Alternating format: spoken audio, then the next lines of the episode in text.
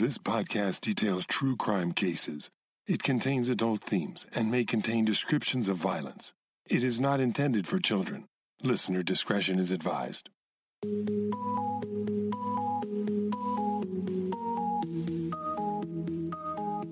Thank you for joining me for today's episode of Once Upon a Crime.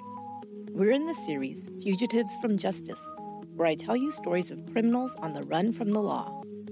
This episode details a case of a young man accused of committing two rapes while still in high school. Before he could be tried on these charges, he fled the jurisdiction and disappeared for eight years before he was finally brought to justice. This is the case of the fugitive Alex Kelly. Just an additional warning before we begin. This episode includes details about the crime of rape. If that subject is particularly triggering for you, please take that into consideration before listening.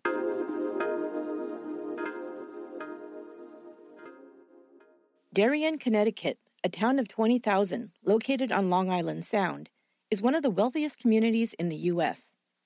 Darien made Bloomberg's list of America's richest places ranking in the top 10 with an average household income of over $340,000. Some of its famous residents have included aviator Charles Lindbergh, NBC executive Grant Tinker, and actor Robert Downey Jr. Its most infamous resident is Alex Kelly. Kelly grew up in the Noroton Heights neighborhood of Darien. His father, Joe, a plumber by trade, was a self made man. Setting up his own plumbing and heating company, which he ran out of his home office, he built a successful business servicing the mansions of the town's wealthy professionals. He was smart with his money, investing in real estate, which added to his own wealth. Joe and his wife Melanie, a travel agent, purchased a large home on Christie Hill Road, where they raised their three boys Chris, Alex, and Russell. Melanie, formerly Riesdorf, came from a well to do family, and her family had provided her and her children with a substantial trust fund.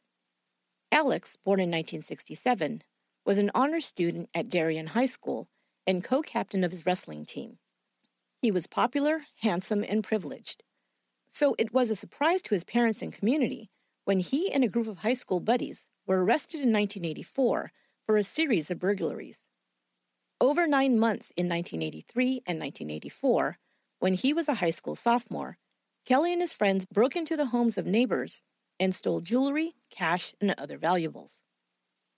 As a side note, this is reminiscent of the Menendez brothers, two sons of a prominent and wealthy family who spent their teenage years burglarizing their Beverly Hills neighbors. They would later infamously be charged and convicted of double homicide when they gunned down both of their parents in cold blood.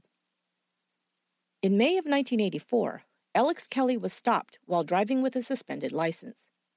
His girlfriend at the time was in the passenger seat. The officer noticed him pass a bag to the girl. He asked her to hand it to him, but she refused. She then threw the bag to Kelly, who was standing outside of the car, and he ran with it towards Darien High School. As he ran, Kelly tore the bag open and began dumping its contents. He dropped the entire bag before running into the school.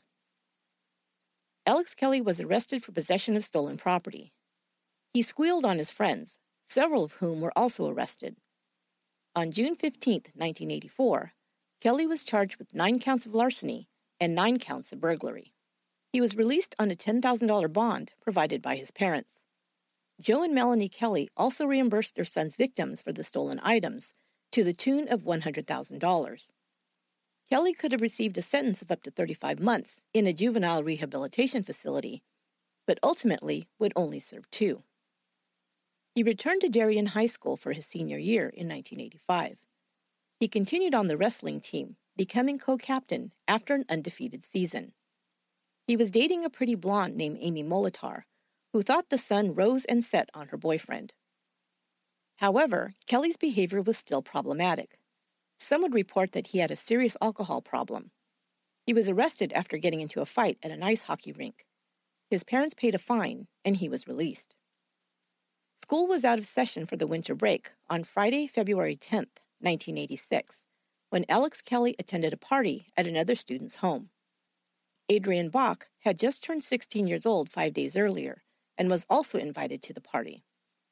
Note, at the time of the crime, Adrienne's name was not released to the press. She has since come forward and identified herself as the victim and given interviews about the crime and its aftermath. For these reasons, I am also identifying her by name in this episode. Adrienne had an 11:30 curfew that night, and it was getting closer to the time she was expected home. She started asking around for a ride, but no one was quite ready to leave the party. Alex Kelly overheard her request for a ride and offered to give her a lift home. Adrienne attended an all girls Catholic school and had never met Alex Kelly. She knew he was a friend of some of her friends and that he was a senior at Darien High School, but that was all. Desperate to get home on time so she wouldn't end up grounded for the rest of her winter break, she accepted. At 11:25 p.m., she called her father to let him know she was on her way home, but might be a couple of minutes late. It was only a short drive from the party to Adrienne's house. She would remember that Alex was very quiet on the drive. She tried to make small talk, but he would only give one word answers, and the drive was awkward. Suddenly, he asked her if she wanted to go to his house to smoke marijuana. She said no. Adrienne was raised in a conservative Catholic family and was a good student and an obedient daughter. Nothing about Kelly's offer was tempting to her. At a stop sign, he leaned across the seat and tried to kiss her, but she leaned away from him. Kelly kept driving, and Adrienne pointed out that they had just passed her house. Instead of turning the car around, he continued down the road, coming to a dead end about 200 feet from her front door. There were no lights at that end of the street. Kelly stopped the car and turned off the headlights. It was pitch black. He locked the doors to the Jeep Wagoneer, a vehicle he had borrowed from his girlfriend. Adrienne realized she was locked in. Adrienne said that the next sequence of events happened so fast that she almost had no time to react. Kelly grabbed her by the throat with one hand and squeezed hard. He told her that she was going to have sex with him or he was going to kill her. With his other hand, he reached behind her and pulled on a lever which dropped the front seat back. He forced her into the back seat. With his hand still squeezing her throat, he forced her to undress and then raped her. After it was over, bleeding and in pain, Adrienne sobbed and asked him why he had done this to her. He told her he didn't know and said he, quote, couldn't control himself, unquote. She dressed and he drove back down the street, parking in front of her home. Before letting her out of the car, Kelly threatened her, saying if she told anyone, he would rape her again and then kill her. Adrienne entered her house, ran straight up to her room, and curled up in a ball on her bed. She was in pain and also remembers being devastated that she was no longer a virgin. She had been taught that she was to remain pure until marriage, and now that had been taken from her by force. Her older sister Kristen arrived, and realizing that something was wrong, dragged the story out of her. Kristen then told her parents, who took Adrienne first to the hospital and then the police station. But although Adrienne reported what had happened, she was terrified that Kelly would find out and make good on his threats. She could not be convinced to press charges. She had believed him when he said he would kill her if she told anyone, and was even terrified that he might have been watching her as she entered the police station. She and her parents left the station without filing a report.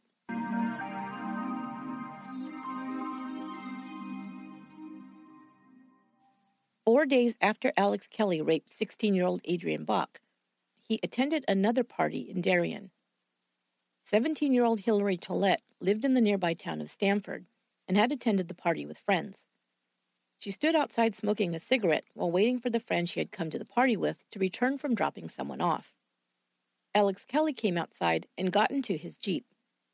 He saw Hilary standing alone outside and asked her if she wanted to sit inside his car to get out of the cold. She said no thanks. She was just going to finish her cigarette and head back into the party. She didn't know Kelly. He kept asking, so finally she agreed. He seemed like a normal guy, she later stated. Although she didn't know him, she wasn't at all concerned for her safety, since they would just be sitting in the car right in front of the house where the party was happening. Hillary wasn't in the car for more than a minute or so before Kelly, without saying anything, drove off with her in the passenger seat. He stopped just a short while later, pulling the Jeep into the back parking lot of a nearby country club. Suddenly, he turned and grabbed her by the throat. He forced her into the back of the Jeep and began attempting to sexually assault her. Hillary fought back with all her strength, but she was no match for Kelly, who was bigger and stronger and a wrestling champion. The more she struggled, the more violent he became. She finally stopped fighting in order not to be hurt even worse. When it was over, Kelly drove her back to the party, and before letting her out of the car, threatened to kill her if she told anyone. She immediately left the party with a friend who drove her home. She told her mother about the assault, and they went directly to the emergency room. When the rape was reported at the hospital, the police were contacted. The responding officer was the same woman who had interviewed Adrienne Bak just days before. The details of both attacks were almost identical. But this time, Kelly's victim was angry and quickly agreed to press charges. A rape kit was done, and photographs were taken that showed extensive bruising on her body, and especially around her throat. She identified Alex Kelly as her rapist. The next day, Kelly was arrested at his high school and brought into police headquarters to be booked. He argued with the officers and said he was innocent. He was angry that he was missing a scheduled wrestling match. He was charged with first degree sexual assault, unlawful restraint, and threatening his victim. Adrienne Bak was told that her rapist had been arrested for a second assault. She was devastated and felt guilty that she had not pressed charges. She felt partially responsible for the other girl's attack and felt that if she'd had the courage to report Kelly right away, it wouldn't have occurred. She told the police she wanted to press charges now.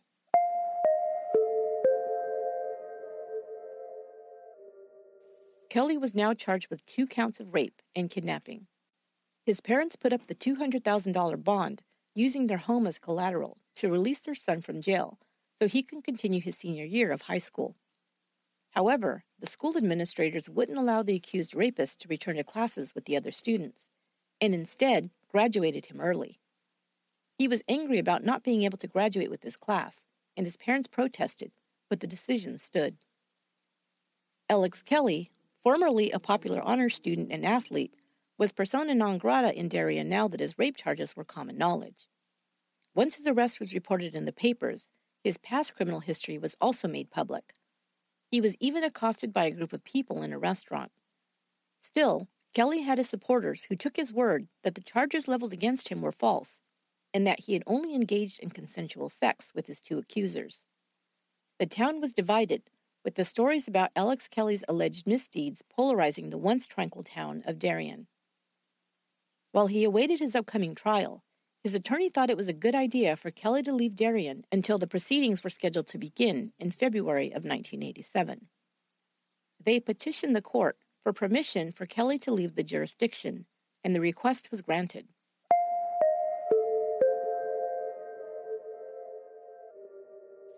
Kelly left for Colorado, residing in Leadville, a small town flanked by the Arkansas River and the Rocky Mountains. It was popular with tourists for hiking and fishing in summer and skiing in the winter. Ironically, Leadville historically became known as one of the most lawless towns in the West soon after the gold rush. Doc Holliday, the infamous gambler and gunfighter, spent some of his final days in the town, moving there just after the historic gunfight at the OK Corral in 1881. He was arrested in 1885 after shooting a bartender in a local saloon. He admitted to the shooting, but claimed it was in self defense and was acquitted. He left town soon afterward and succumbed to tuberculosis two years later. In Leadville, Alex Kelly took part time jobs in restaurants and, always an avid skier, spent time on the many slopes near the resort town during his off hours. Jury selection was set to begin for his first rape trial in Connecticut on February 18th. On February 12th, Joe and Melanie Kelly flew to Colorado to visit their son. Before leaving Connecticut, they reportedly had a meeting with Alex's defense attorney, who told them that he feared their son wouldn't, quote, get a fair shake, unquote, at trial, due to the negative press about him in the lead up to the trial. The Kellys spent the weekend at a ski resort with their son before flying home. They reported that Alex was tying up some final details before heading back to Connecticut. They flew home first with their son scheduled to follow in a couple of days. Alex's parents and attorney were in court for jury selection on February 18th, but Alex was not. As the hours and then days wore on, prosecutors concluded that the accused rapist had skipped town. Now another charge was added, this time by the FBI unlawful flight to avoid prosecution.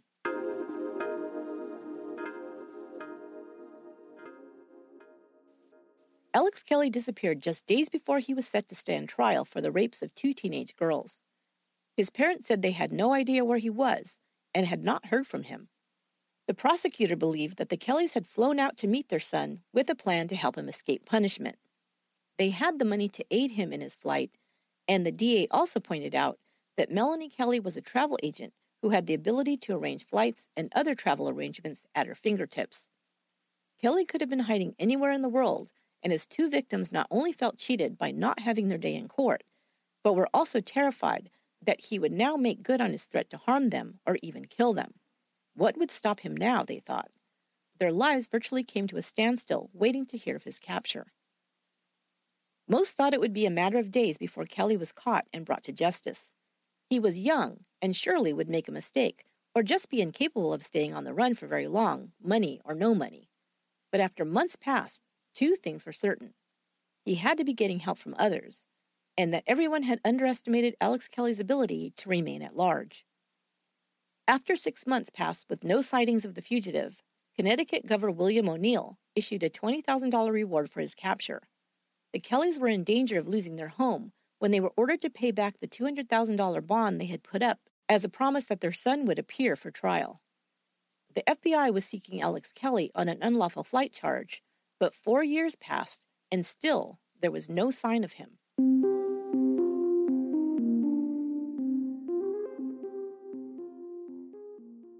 In 1994, FBI agent Ralph DeFonso was assigned to the Kelly case.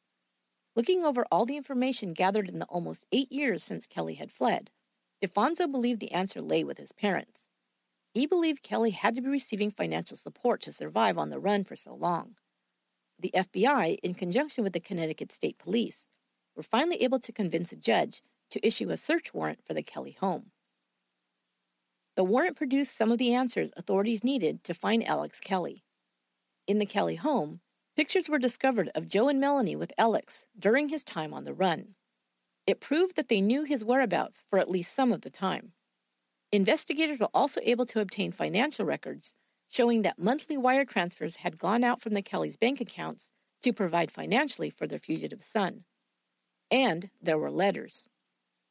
A letter from Alex Kelly to his parents bragged about the wonderful time he was having, as if he was on a very long vacation. In fact, Kelly had traveled all over the world, visiting Greece and Japan, but spending most of his time on the ski slopes of Europe and Scandinavia. I would like to live like this forever, he wrote in one letter. The search warrant also turned up an unposted letter among his mother's possessions. It was addressed to a woman named Elizabeth Jansen. The address on the envelope led the authorities to an island located off the coast of Sweden. Investigators discovered that Jansen, age 25, was Alex Kelly's fiancée, whom he was living with on the remote island. The couple had met during a ski trip in 1990.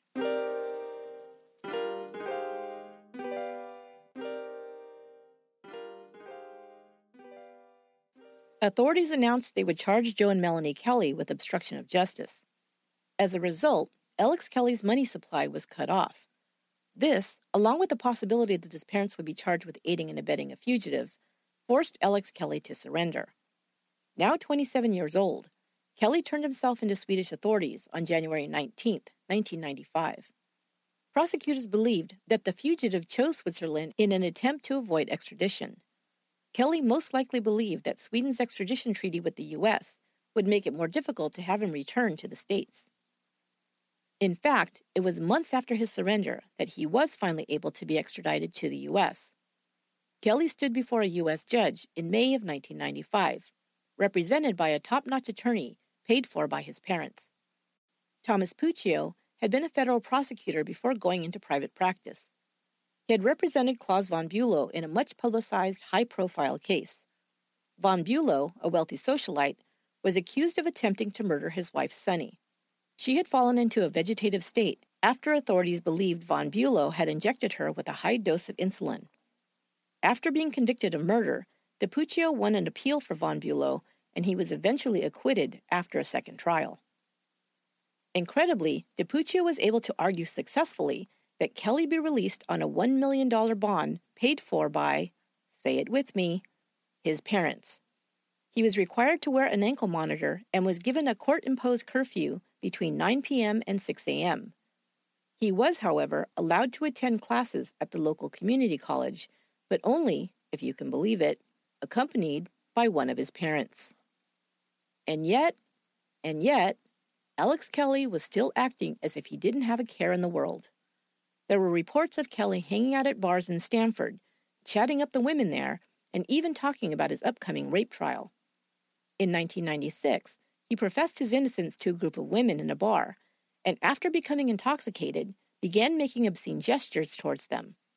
When police were called, Kelly was belligerent, arguing and cursing at responding officers. In 1997, just a few days before the rape trial was set to begin, an officer on patrol in Darien observed a white Nissan speeding and driving erratically past the Wee Burn Country Club. He clocked the car as going 55 miles per hour in a 30 mile per hour zone. As the police car began to follow, the driver sped up in an attempt to lose him, racing up winding roads and then doubling back before losing control of the vehicle. The car flipped over, and miraculously, he emerged from the wreckage and fled on foot. An injured woman remained in the passenger seat. It was Amy Molitor, Alex Kelly's high school girlfriend, whom he'd reconnected with after returning to Darien. It was her Nissan sports car he was driving, just as it was her Jeep that he had borrowed on those fateful nights in 1986. Kelly fled the scene of the accident, abandoning his injured passenger, and ran to his parents' home just blocks away. While Amy was transported to the hospital with cuts and broken ribs, Kelly calmly answered the door to officers and denied having any knowledge of the crash. The officer wrote in his report, quote, I detected a strong odor of alcoholic beverage on Kelly's breath as we spoke. Unquote.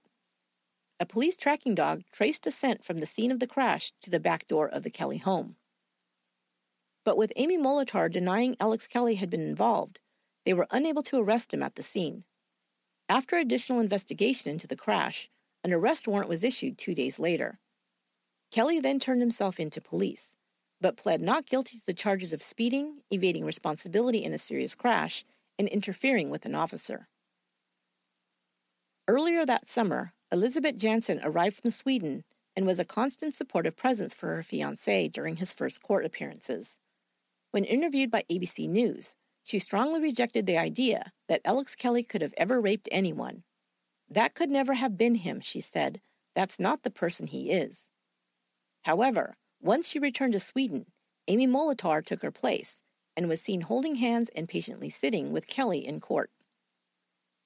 Kelly's defense got its first win when the judge agreed to separate the two rape trials. The first trial for the kidnapping and rape of Adrienne Bak began in November of 1996. The defense portrayed Adrienne as a girl who got drunk, consented to have sex, and then regretted it later and cried rape. However, several witnesses for the prosecution testified that Adrienne appeared to be completely sober that night. Adrienne herself took the stand. Now 26 and married, she went through the details of the attack, which were still vivid in her mind. She sobbed at times, but made a strong witness for the prosecution. On cross examination, the defense tried to throw doubt on Kelly's ability to fold down the Jeep's front seat and force Adrienne into the back, while, as she testified, keeping his other hand on her throat. But the prosecution was ready with an expert witness who had tested two 1983 Jeep Wagoneers and testified that the seat could be folded down with only one hand. The jury deliberated for three days, but sent word that they could not reach a unanimous verdict. A mistrial was declared. The retrial began the following spring. This time, the jury only deliberated for a few hours before finding Alex Kelly guilty. He was sentenced to 17 years in prison.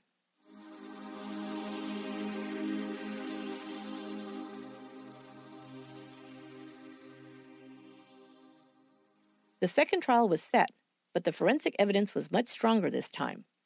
After Hilary Tollett's attack, a rape kit had been taken. There were also photos of her injuries taken immediately afterward.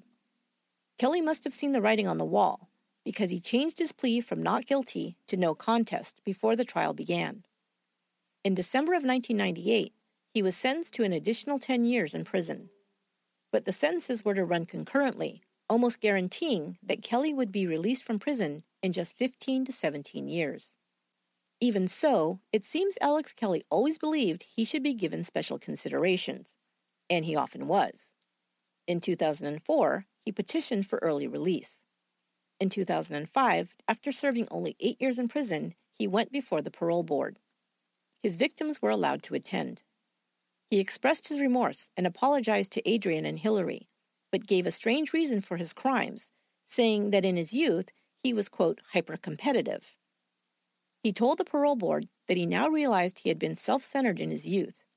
He expressed that he had matured and now realized that the world didn't center around him. The board returned with its decision. They denied Kelly early release and told him he would not be eligible for any more parole considerations before his scheduled release date. Kelly then showed his true colors. He became angry and argued with the board, saying, Why did I even come here today? While they admonished him and told him that the proceedings had concluded, he continued to react angrily, adding, Really, what was even the point?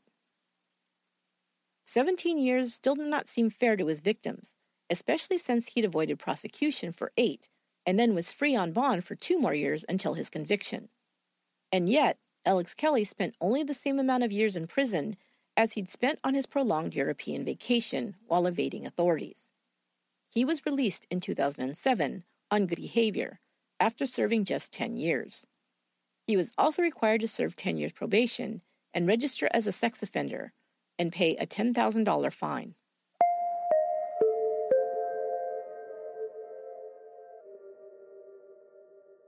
Joe and Melanie Kelly were not charged with the crime of aiding a fugitive. Some were outraged by this, others expressed some sympathy and understanding. They would say, What if it was your child? Wouldn't you do anything to help him? While Alex Kelly was still a fugitive, one of their other sons, Chris, died of a drug overdose. In 2004, while Alex was still in prison, his other brother, Russell, died as a result of a car accident. Alex was now the Kellys' only living child. Some believed that they had suffered enough and didn't want to see them face serious consequences, even if they had helped their son while he was on the run from the law. Joe Kelly wasn't as sympathetic a figure as his wife, however. He often reacted in anger during the trial, once cursing at the prosecutor. After his son's extradition back to the States, during an interview with Forrest Sawyer on Turning Point, he said, Alex was one brave kid to do what he did, right or wrong. Four other women would later accuse Alex Kelly of rape. They alleged the attacks had occurred when he was a teenager. Another woman who lived in the Bahamas would accuse him of rape during the time he was a fugitive. He has never been charged with any of these alleged crimes.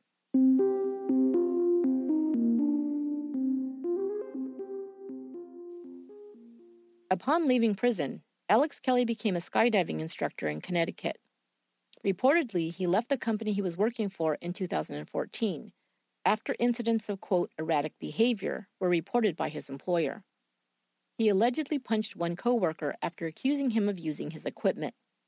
He was also accused of groping another male employee's genitals.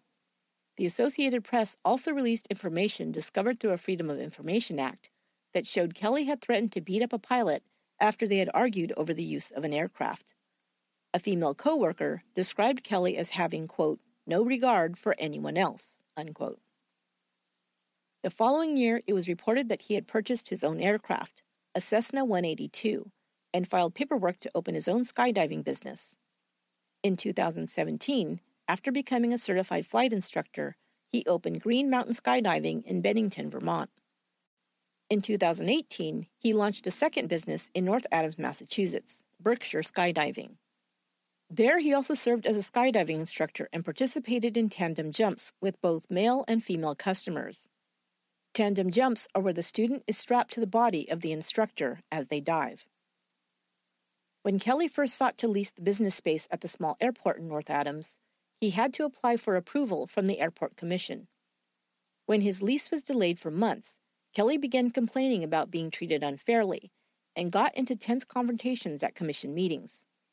Finally, his lease was approved, but by the fall of 2018, his business was investigated for allegations of safety violations and misconduct by Kelly. In November of 2018, he abruptly withdrew from his lease. As of this date, it appears that both of these businesses have been closed.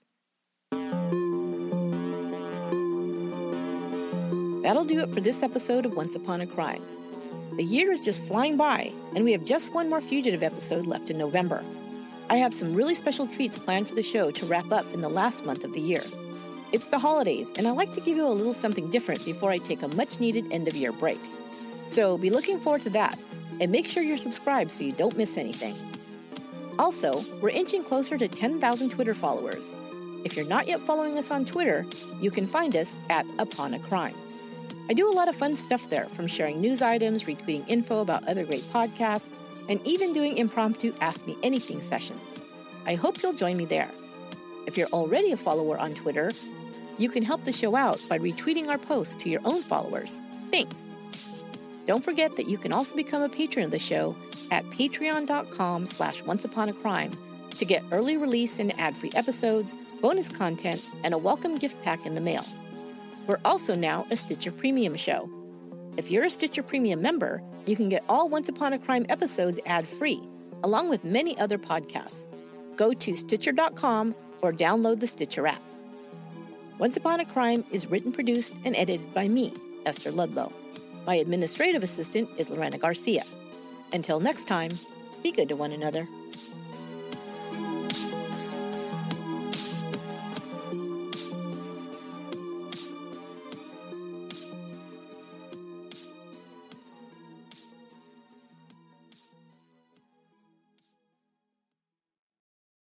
Angi has made it easier than ever to connect with skilled professionals to get all your jobs projects done well. If you own a home, you know how much work it can take, whether it's everyday maintenance and repairs or making dream projects a reality.